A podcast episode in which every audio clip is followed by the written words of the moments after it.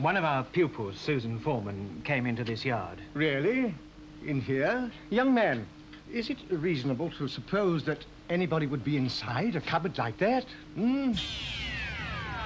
What do you say, Perry? We can go on nature walks, have picnics, and jolly evenings around the campfire. Gentlemen, I've got news for you. This lighthouse is under attack, and by morning we might all be dead. It's a brilliant idea. It's so simple, only you could have thought of it. Oh. I'm the doctor. These are my new best friends. I'm the doctor, and if there's one thing I can do, it's talk. This is the Police Box in the Junkyard podcast with your host, Erik Branson. My dear, I don't think he's as stupid as he seems. My dear, nobody could be as stupid as he seems. Now drop your weapons, or I'll kill him with this deadly jelly baby. Oh, now we're getting somewhere. On this podcast, we travel all of time and space discussing Doctor Who in a completely random order. Today we have landed on episode 3 Doctor Who Space Travels. More like a big ball of wibbly wobbly, timey wimey stuff. I'm going to need a SWAT team ready to mobilise, street level maps covering all of Florida, a pot of coffee, 12 Jammie Dodgers, and a fez. An apple a day keeps the. Uh... No, never mind. Allons-y. I'm sorry? It's French, but let's go.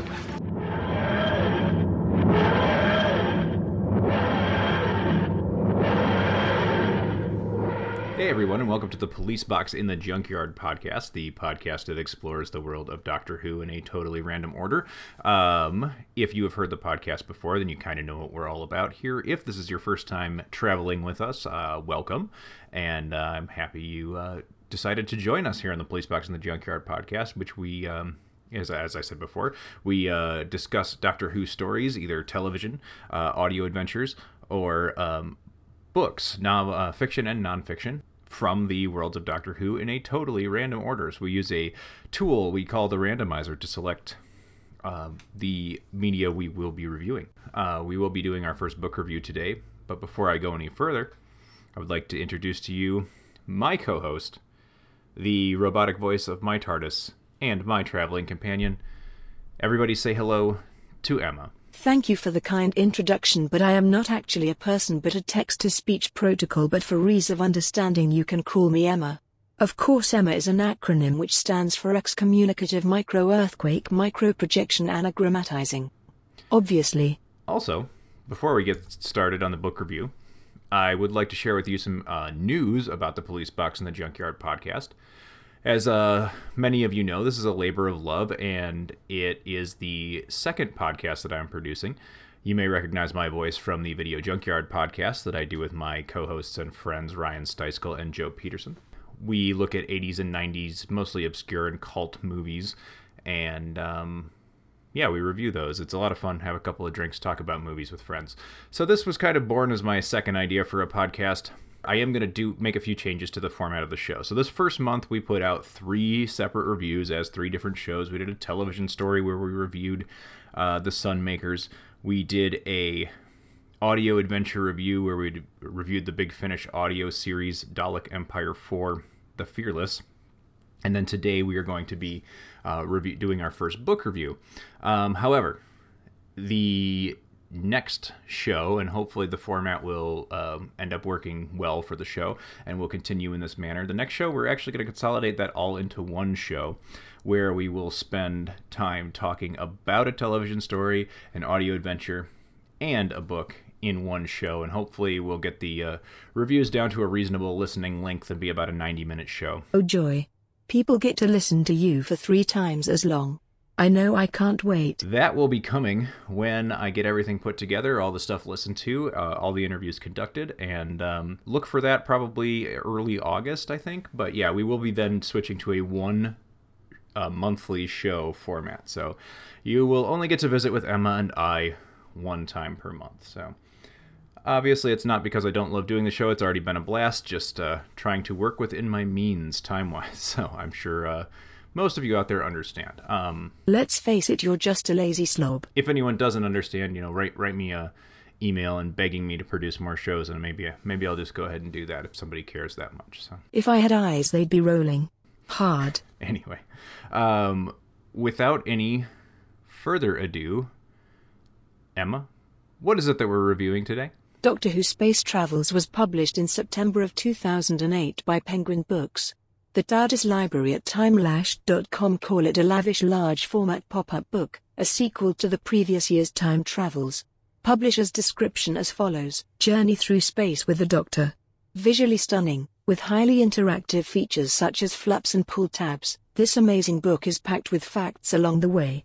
A 3D pop up features at the end.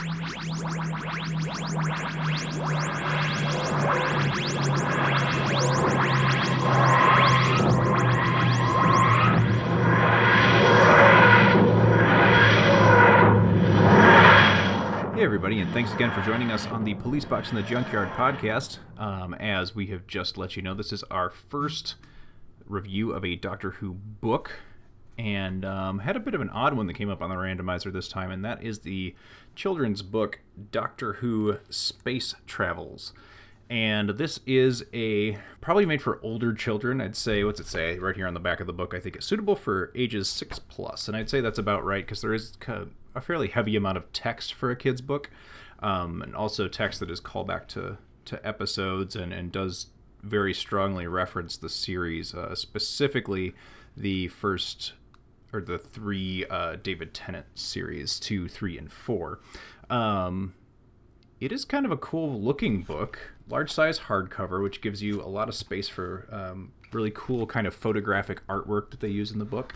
Uh, everything is photographs, so we don't have any like original illustrations. Uh, it's text and photographs. But the cool thing about this book is there are a lot of um, what I'm going to call pop up elements. It's not really quote unquote a pop up book, although it is sold that way.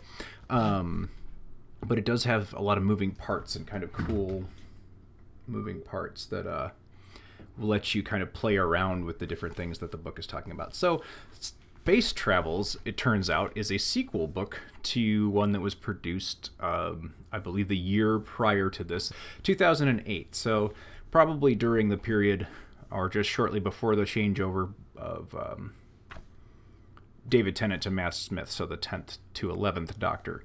Uh, it was a sequel book to a book called Time Travels, which featured uh, a page and a kind of pop up display with um, moving panels and sliding um, elements about the different time periods the Doctor traveled to. This book, Space Travels, which features a, a great you know promotional picture of David Tennant on the front cover, and um, is if you take the the uh, slide cover off, it um, is kind of a cool like silvery hardcover book.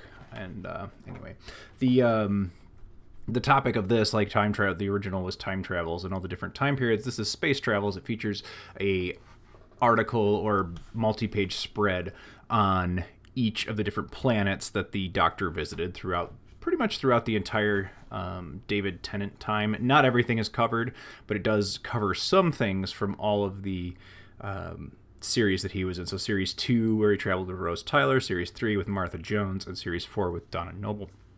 Um, it appears this was made before the four specials that ended David Tennant's run, because I don't see any reference to any of those in here. So, that kind of places the book of when it was published. Um, other than that, kind of dive right in here. I'm going to go through like page to page. We're not going to spend a whole lot of time on this. It is a fairly brief book. Features 13 different entries, um, all being planets or locations, except for the final one, which is the TARDIS, and that's the that's the big payoff. And we'll talk a lot more about that when we get to it towards the end of this review. Um, let's go to our first stop, which is Gallifrey. Um, the Gallifrey page features some quick history on Gallifrey, some factoids, including the origins of the TARDIS, the fact that you put, put, points out as a fact that TARDIS is organically grown and not built. Um, lots of facts about Gallifrey on this page, which is kind of, which I found kind of interesting because um, I feel like the series itself is kind of light, even even when dealing with the Master and um, towards the end of David Tennant's run, they're pretty light on details about Gallifrey. The classic series wasn't quite as light on those and, and did shed some light. So people that were watching or had come back as fans from the classic series may have been aware of some of these facts, but um, this is a presentation of them probably to some of the people reading the book for the first time. Gives a surprising amount of backstory to the Doctor too, something that, that especially during the Davies era, the, the series is, is fairly light on. Um, the new series is fairly light on, and that is it cites that the Doctor ran away uh, from Gallifrey after gazing into the untempered schism. Now, I know the show goes into the Master and his reaction as a child when he's forced to gaze into the schism, as all child children training to become Time Lords have to do um, at the Academy. Um, I'm not sure it's quite canon. Is there canon for Doctor Who? That's a whole show of a discussion. Um, anyway, let's get to the elements of what's actually impressive about the pop up, or what's actually important about the pop up book, and not um, nitpicking um, canon and non canon and, and so on and so forth. Uh, because that is a endless discussion among Whovians of what exactly counts. But anyway, I just thought it was interesting that they did they shared those facts, facts that um, came up briefly, if at all, in the actual series. So the moving elements on the Gallifrey page, and the thing that makes this book cool again is the kind of moving interactive features of it. Uh, it has a tab on the picture of the Citadel uh, in of Gallifrey with the TARDIS in the middle, where you can actually destroy Gallifrey. Pull down the pull down the tab, and it becomes a rotted or a burnt out shell. So we see the Citadel, we pull down tab, and we see a burnt out shell. Uh, the TARDIS in the center of all of it. So very very um very obvious who's to blame for that, right? So uh, the Doctor is the person who, just at this point in our understanding of the Time War, did destroy Gallifrey. So we have one more pull-out pad or pull-out tab here, and it just gives us a little brief history of the last great Time War that was fought between the Daleks and the Time Lords. And it is unimpressive art-wise, and I'm not going to mention anything more about it. And moving on page number two, we have a feature on Parallel Earth. And this being the Parallel Earth where John Lumic created Cybermen in the parallel universe and brings the Cybermen back to the series in. Um, uh, series two, uh, the triumphant return of a classic villain, obviously, and these Cybermen are a little different from the originals, and basically these these two pages are just chock full of factoids about the new Cybermen. So the parallel Earth Cybermen um, explains who John Lumic was, the uh, you know CEO of Cybus Industries and the inventor of the Cybermen. Um, it's got a little pop up Cyberman that he kind of works, and this is a used version of the book, so it, maybe it's it's slightly damaged, but he's he pops up a little bit off the page. But overall, so far, I'm very unimpressed with the pop up elements of this. Again, this is a slide out panel, has a few factoids about John Lumic, and um, slides a little insignia out of the Cyberman's chest where it has a C um, emblem on this design of these uh, parallel Earth Cybermen, and uh, yeah, so not enough stuff to play with here. Um, basically, just factoids explaining the plot and the uh, finer points of that um, two-parter, the Parallel Earth uh, Cybermen story. Next page features the planet Krop Tor, and these this was the planet in the uh, two-part um, series two episode, "The Impossible Planet" and the Satan Pit. Uh, one of a personal favorite of mine that I haven't seen often enough but they managed to dumb it down to a couple of paragraphs of, of synopsis text and um, a really awkwardly dark picture of David Tennant in the spacesuit, which he, you know, climbs down into the pit in. Um, we do get a cool elevator, the elevator that took them in the episode from the uh, surface of the planet down into the pit. Um, we get a sliding elevator as we pull the panel um, out, or the tab out at the bottom of the page, we get a panel with the horrifying Satan-type creature that lived in the the beast that lived in the pit of the that the entire center of the planet. Um, if uh, you're unfamiliar with that, please visit the episode, um, or you know, pick up a copy of uh, Space Travels, and um, you can get a two-paragraph lackluster description of the episode. Um, anyway, the cool, the little slide up and down elevator is is kind of fun, um, and the cool picture of the uh, creature, which actually looks cooler in the picture than it does in the show. The early CGI in the show um, is questionable at times, but I love the creature design. Like it's a really cool looking creature, and uh, so get a nice picture of it there, which is cool. Um, we get a little educational fact here about black holes, and that's that's cool. We're keeping a, you know the educational um, aspect of the show that so often takes the back burner in the new series, if, if we can even say it's there at all anymore. Although I think um, arguable, and I, I, that Chris Chibnall has in, in, injected that back into the show now. But um, I keep bringing up these wonderful things that I'm sure many people would love to argue with me about, and uh, Unfortunately, I'm not giving you the chance being this is a solo show, so you just have to listen to me blah, blah, blah on the whole time about this fun, fun pop up book. So, anyway, Um, yeah, so basically, this is another synopsis, and I think we're getting kind of the gist of what this book is going to be all about. Um, it's going to be episode synopsis based on you know alien planets and locations with little sliding things, which is which is fun, but ultimately, um, I'm not so impressed so far. Let's see what's what comes next.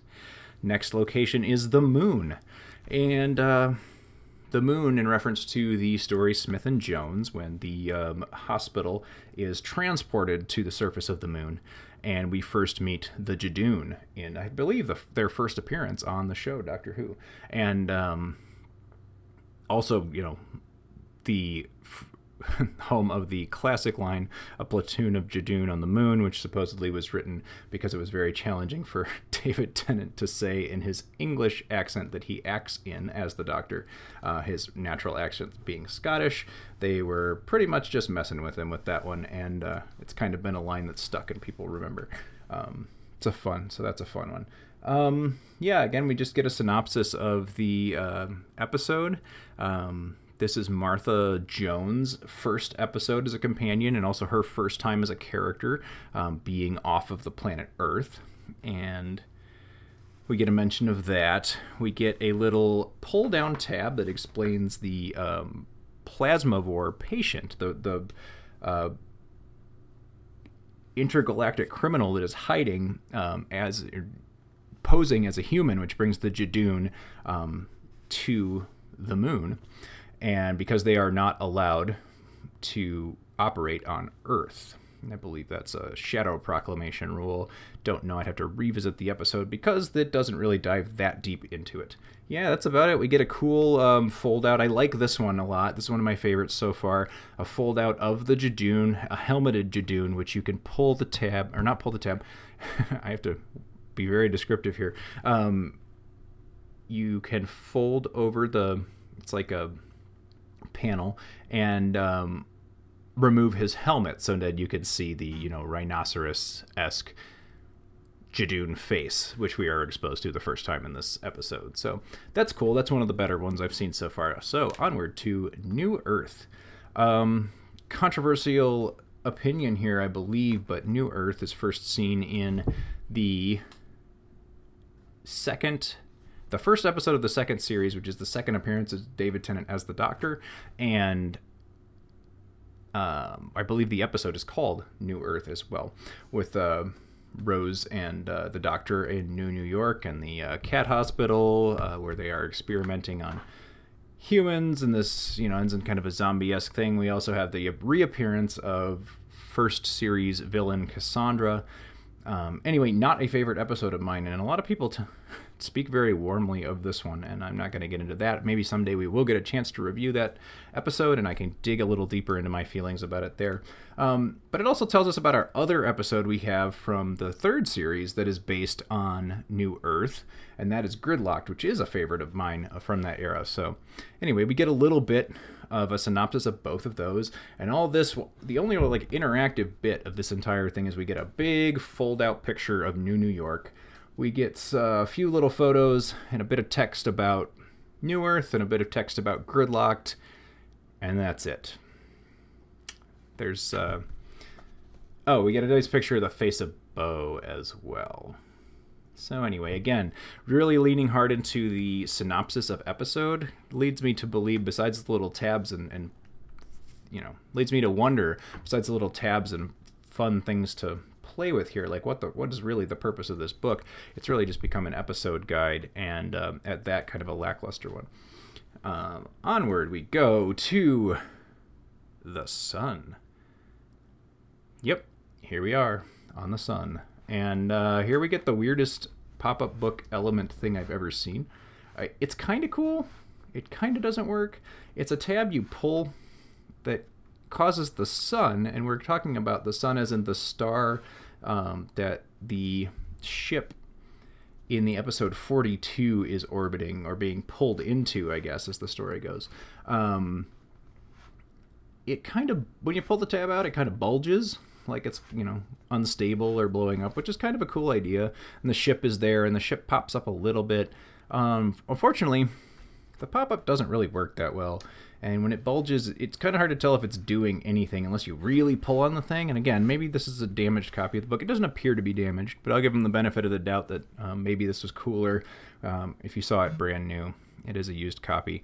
We also get a cool um, disc style, like you see in a lot of pop up books, but disc style countdown to the solar impact, also from the episode 42, and a, in a three paragraph, so more in depth than a few of them, synopsis of 42, but, that's it.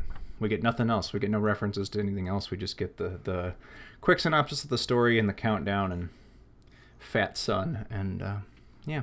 So onward to Paradox Earth. So Paradox Earth, unlike Parallel Earth, is um, from the story The Last of the Time Lords, where we get the triumphant return to the new series of classic villain and probably one of the all my all time favorite um, villains from Doctor Who, and that is the Master, of course, the evil Time Lord who has apparently a, uh, survived the demise of Gallifrey, which we helped assist the Doctor do on page one with the little pull tab. Um, so we get a really cartoony full page picture of the Troglophane here, and um, I'm sorry, pronunciation, the Toclafane here. Um, it is not anything I believe that they used in production. This is literally like a drawing, or it's very, very cartoony compared to the rest of the. I believe I started saying this was all photorealistic artwork, and this one is not. This is a full page spread of um, kind of the rocket field and the Troglophane, um, which is definitely all artwork and not photographs. So get a nice photograph of John Simm as the master, um, some pictures of the doctor in old age makeup, and then the shrunken, tiny um, doctor, which the master, you know, made him into, and that is all presented as a, our, our, original page layout presented with the master on the left, the doctor on the right. Then you can fold the tab, the page open, um, and you get the the aged doctor, which is kind of a cool idea. Lots of text here, so here's where I start to wonder, like, where what is the age appropriateness for this book? In the early part of the book, they are literally giving us you know tiny paragraphs easy sentences. It's very it seems very easy reader uh, something for you know like it said the appropriate six years old. This is very dense text wise we're talking one two three four five six paragraphs of text um, telling us the whole story of the two part last of the time lords. And there is nothing fun about it. Just some nice pictures which is fine. If you're looking for a picture book, you could do worse. This has some cool stuff, and it's all in large form. Like I said, it's a it's 12 inches tall, and um, so it's got some nice some nice photos in it. Um, again, we just get a synopsis of the story with a little fold-out tab. Nothing real impressive there. So next is the Titanic, and we're talking about the Titanic from. Um, not the actual ship that crashed into an iceberg and crashed in, and sank in 1912, but the Max Capricorn cruise liner from the Voyage of the Damned, the Christmas special featuring um, David Tennant as the Doctor and Kylie Minogue as her one-off uh, as the one-off companion. Um, we get a couple of little peek tabs, so um, you know things you can fold up, and they're hiding another photo or some more text and essentially again we get this like really dense um, text synopsis of the story with not a whole lot else. Like it's not like giving us continuity notes or um, anything of how it's related to the worlds of doctor who. It's just a synopsis of the story and not even a great one because they managed to get through almost seven paragraphs of text here and barely mention um, large parts of this story. Like it takes to, to mention to get um, Alonso Frame, if you're familiar with the episode, we uh, very much remember Alonso. Um, is mentioned as a one-off in like the last paragraph here. So yeah, not even a great synopsis in my opinion. Nice uh, spread of photos. We get a big, uh, what are the angel things called in that? The heavenly host. We get a large 12-inch tall picture of the heavenly host. We get Bannakaffalatta. We get um, Kylie Minogue and the Doctor. Um, I should Astrid and the Doctor. I should use her character's name, I suppose. It's not bad. Again, as a lay from a layout perspective, it's nice looking, but there's really um, not a whole lot of fun about this book, unfortunately. So, on to Ancient Earth, and this is one of my favorite pages in this book. Um, it is about obviously about the well, not obviously, since so many Doctor Who uh, stories take place on ancient Earth. Um, this is about the story, um, the Volcano Day story. Yeah, I'm blah, gonna have to look up names again. It'll come to me in a second. That would be The Fires of Pompeii. Story number 190 and episode number 2 of the fourth series. One where Donna and the Doctor visit Vesuvius the day before its, you know, famous historical eruption, and um, it has a very very cool moving element on this page, and that is the um, the sibling sisterhood, uh, which we get a nice, you know, big photograph of Karen Gillan in her first appearance in Doctor Who as one of the sibling sisters. And but this one you pull the pull tab at the bottom, and she, the one of the sibling sisters removes her hands, her eye painted hands, uh, from from her face, and you can reveal her face. And it's it's a cool cool moving element and one of the more fun pieces of this book. Um, on to the Ood Sphere. So this coming from the um, Dr. Donna episode where they visit the Ood Sphere and eventually end up liberating the Ood from their control under uh, from Klineman Halpen. That's called The Planet of the Ood and it's the third episode in series 4. Maybe I should take over for a while. And this, um, in my opinion, is an underrated episode, but it is a certainly dull page of this book. And uh, we do get a nice pull out tab uh, from the first page of the spread that gives us a kind of creepy picture of the Ood. We get some possessed Ood. Uh, we get another Ood. Um, an Ood without his, uh, what do you call it, control orb or um, whatever, but the actual secondary brain that he has attached to his stem. Um, other than that, we just get Ood pictures, villain picture, kind of dull. Um, I suppose if you're six years old, this stuff's kind of cool because you can revisit those terrifying moments from the show. But I don't know. Again, it's kind of text heavy. It's got two, only two two paragraphs, but they've elevated the font on this page to the point where it's um, kind of ugly, actually. So anyway, on to the next one. The next page is the called the Sontaran Stratagem, which is also the name of the episode it's based on which means we have pretty much forgotten by this point of the book what our entire premise for this book was, and that was space travel or locations that this show took place. Because um, this one doesn't actually mention one, it's just called the name of the show, the Sonstar, the Sontaran Stratagem, which is the again triumphant return of classic series villains, the Sontarans. Um, we get a kind of hammy Photoshop of David Tennant's Doctor um, in the midst of an army of helmeted Sontarans. Yeah, so we get a synopsis. We get a picture of a Sontaran. We get a picture of villain Luke Rattigan. Again, it's it's turned into an episode guide here. So next we get Messaline, which is the um, of the planet um, from. I'll have to look up episode names because I'm really failing here. I'm sure Emma will jump in and uh, correct those for me. That one would be The Doctor's Daughter. Series 4. Episode 6. What would you do without me? But this uh, gives us some nice pictures of the Hoth or the Hath, the um, kind of amphibious gill people that have the kind of water breathing apparatus from uh, the planet Messaline, um, who are involved in a civil war with the other uh, species on Messaline. This is also the episode where the Doctor is semi cloned and um, we meet the doctor's daughter, or you know, partial clone Jenny, who um, is has only appeared in this, but recently has become the subject of her own Big Finish series. So we get a pretty hefty synopsis. Again, this is a, a dense episode, so I mean, I think there is a lot of explaining, but um, being that we started kind of light, text light in this book with a lot of fun things to do and um, you know tabs and panels to play with, this really just gives us one fold fold out, so one expandable panel where we you know have a picture of David Tennant that opens to get a picture of Jenny. Um, for, for, those that don't know, David Tennant's wife Georgia, uh, Georgia Moffat at the time, but Georgia Tennant um, played Jenny.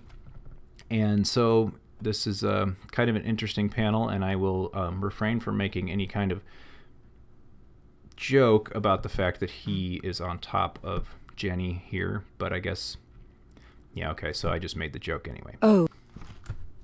So that brings us to the main event, and the one thing that is worth, if you've come across a reasonable, reasonably priced copy of Space Travels, you'll want to pick it up, and here's why. The last spread of this book, called The Journey Continues, is a full pop up TARDIS. So it is the one place where we get full pop-up elements. So we're talking about expandable cardboard, you know, fold, folding out and uh, becoming a you know scale model of David Tennant's TARDIS. And of course, this is missing a few things, but it's pretty cool, uh, pretty impressive.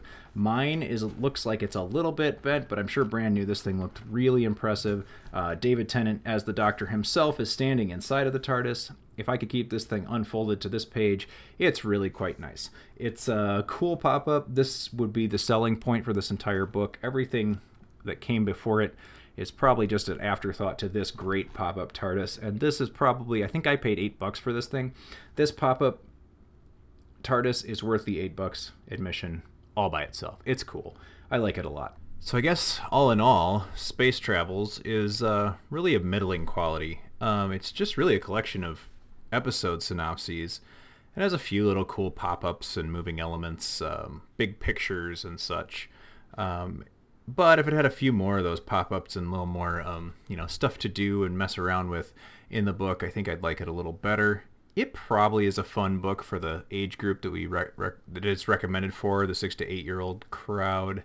Um, but yeah, it doesn't do much for me. It it's a nice collection piece because of its large size photographs and some of the obviously we talked about the the TARDIS pop up at the end, which as I said is is really worth the price of admission all by itself. But um, yeah, so I guess I would recommend based on if you have an interest in having a you know pop up TARDIS model um, that this certainly would be worth you know searching out a used copy, especially since they're going um, relatively inexpensively at the moment. Um, but yeah, so I guess overall, I'm going to give this one um, two out of five planets. Planets as being our uh, grading system for this episode. Um, I'd like to thank everyone for joining us today on the Police Box in the Junkyard podcast.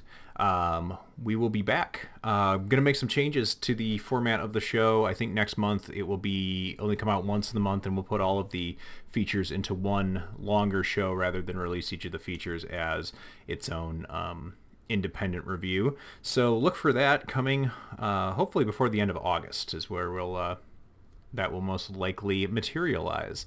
We um, will be reviewing for that show the TV story Arc of Infinity, the audio BBC audio book The Pirate Loop by Simon Guerrier and the Titan Comics collection, the 10th Doctor third volume, which is called The Fountains of Forever, is the book we'll be reviewing. So we're going to check out those things in the meantime, um, I hope everybody has a wonderful rest of your July and um, we'll see you in August on the Police Box in the Junkyard podcast. Have a good one. Thanks again for listening. I hope you will consider joining us next time for our discussion about a Doctor Who television story, as well as our discussions about Doctor Who audio adventures, both audio books and audio plays. Also, we will be doing discussions of Doctor Who novels, nonfiction books, and other fun stuff. Until next time, I have been your host, Erik Branson, and this has been the Police Box in the Junkyard podcast.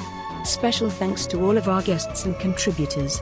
The Police Box in the Junkyard podcast is a proud member of the Video Junkyard podcast family and can be found on most major podcast providers including SoundCloud, Stitcher Radio, Google Play, Podcast Addict, and Spotify.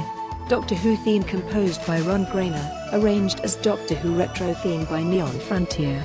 All rights to Doctor Who and its related materials belong to the BBC.